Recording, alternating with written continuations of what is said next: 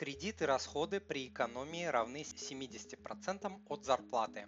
Копить ли оставшиеся 30% от зарплаты и внести позже крупные суммы, чтобы уменьшить процент или к ежемесячному кредиту свыше закидывать эти 30%.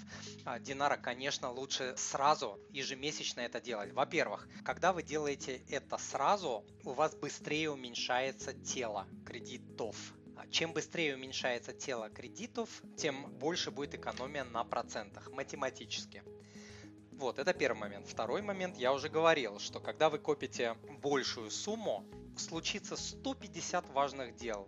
А, там, не знаю, день рождения у знакомых, у кого-то родился а, ребенок, у вас там зубная боль, у вас там что-то, не знаю, 150 дел случится, и вы эти деньги в итоге не на кредиты направите, а вы будете их использовать. Поэтому лучше сразу, пока они есть, это лучшее вложение из всех возможных, это ускоренный возврат кредитов и долгов. Вот лучше для себя и для своей семьи инвестиции, ни вложения нет, поэтому делайте сразу.